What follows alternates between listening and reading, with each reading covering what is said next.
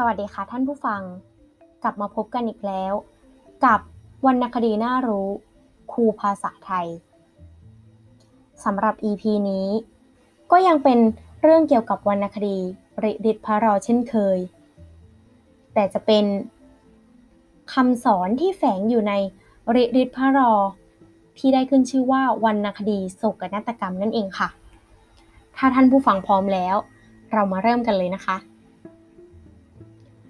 ลิลิตพระลอเป็นลิลิตโศกนาฏกรรมความรัก ที่แต่งขึ้นอย่างประณีตงดงามมีความไพเราะ มีการใช้โวหารอย่างยอดเยี่ยม แก่นเรื่องเป็นแบบโศกนาฏกรรม แต่แฝงแง่คิดถึงสัจธรรมของชีวิต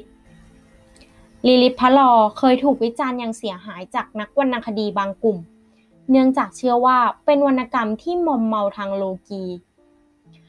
ด้วยเนื้อหามุ่งเน้นในเรื่องของความรัก ความใคร่ โดยไม่คำนึงถึงศีลธรรม จริยธรรม แต่ในขณะเดียวกัน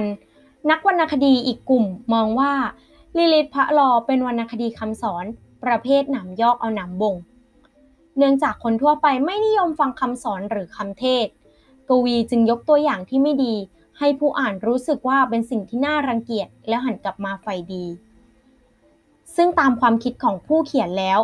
ลิลิตพะลอน่าจะมีจุดประสงค์เพื่อการนี้มากกว่า จะเห็นได้จากการสอดแทรกเนื้อหาคำสอนไว้เป็นช่วงๆ เช่นการให้แง่คิดทางศาสนา อย่างเช่น ความไม่เที่ยงแท้แน่นอนของชีวิต อย่างโครงบทที่ว่า สิ่งใดในโลกล้วนอนิจจัง คงแต่บาปบุญยังเที่ยงแท้ คือเงาติดตัวตรังตรึงแน่นอยู่นา ตามแต่บุญบาปแลก่อเกื้อรักษา หรือไม่ว่าจะเป็นบท ที่ว่าด้วยกฎแห่งกรรม ถึงทำจักอยู่ได้ฉันใดพระเอ่ย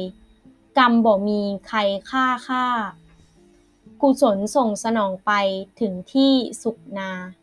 บาปส่งจำตกช้าช่วยได้ฉันใด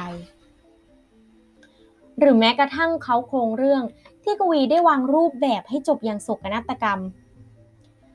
ทั้งนี้เมื่อดูจากภาพการแล้ว จะเห็นได้ว่า ควรจบอย่างสุกนาฏกรรมได้ เนื่องจากบิดา ก็ไม่ได้ว่าอะไร และยอมให้ทั้งสามพระองค์ได้รักกัน แต่กวีใช้วิธีการหักมุมจบ เพื่อเน้นย้ำว่ากรรมคือสิ่งที่ติดตามตัว เมื่อทำกรรมไม่ดีเอาไว้ นั่นคือพระเพื่อนพระแพงทำกรรมอันได้แก่ แย่งของรักของห่วงของผู้อื่น เพราะพระรอมีชายาอยู่แล้ว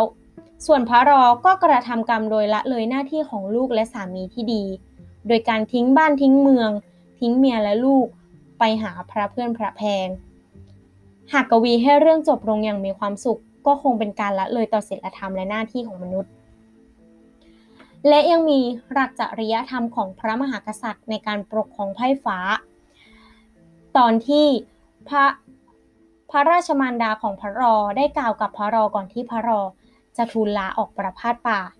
กล่าวถึงจริยธรรมเจ็ดประการของพระมหากษัตริย์ อันได้แก่ประการที่หนึ่งอย่าลืมตัวห้ามคบคนไม่ดีคิดอะไรให้รอบคอบก่อนทำประการที่สองส่งใจดูทุกกรม อย่าชมตามคำเท็จ คือให้ดูทุกหน่วยงานอย่าเชื่อตามคำพูดใคร ประการที่สามเวลาที่จะต้องใช้อำนาจหรือพระเดชในการบัญชาก็ต้องใช้ให้เหมาะสม ประการที่ 4 ดูคนรับใช้ให้เหมาะกับงาน สอดส่องให้เหมาะสม เลือกหาคนที่ซื่อสัตย์ ประการที่ 5 อย่าชิงสุกก่อนหาม อย่าล่ามม้าสองฝั่ง จะทำอะไรก็อย่ารีบโดยไม่คิด เพราะอาจจะทำให้เกิดผลเสียได้ ประการที่ 6 ชักชวนคนสู่ฟ้า คือนำคนให้ประพฤติแต่สิ่งดี พาคนให้ไปข้างหน้า และประการสุดท้ายขอให้คิดอยู่เสมอว่าจะต้องทำความดี ไม่ต้องอาย ให้รักษาเกียรติยศ เอาไว้อย่าให้เสื่อม เป็นยังไงกันบ้างคะสำหรับสาระดีๆ เกี่ยวกับคำสอนที่แฝงอยู่ในวรรณคดีเรื่องรีดิตพระรอสำหรับ EP นี้ก็จบไว้เพียงเท่านี้นะคะ สวัสดีค่ะ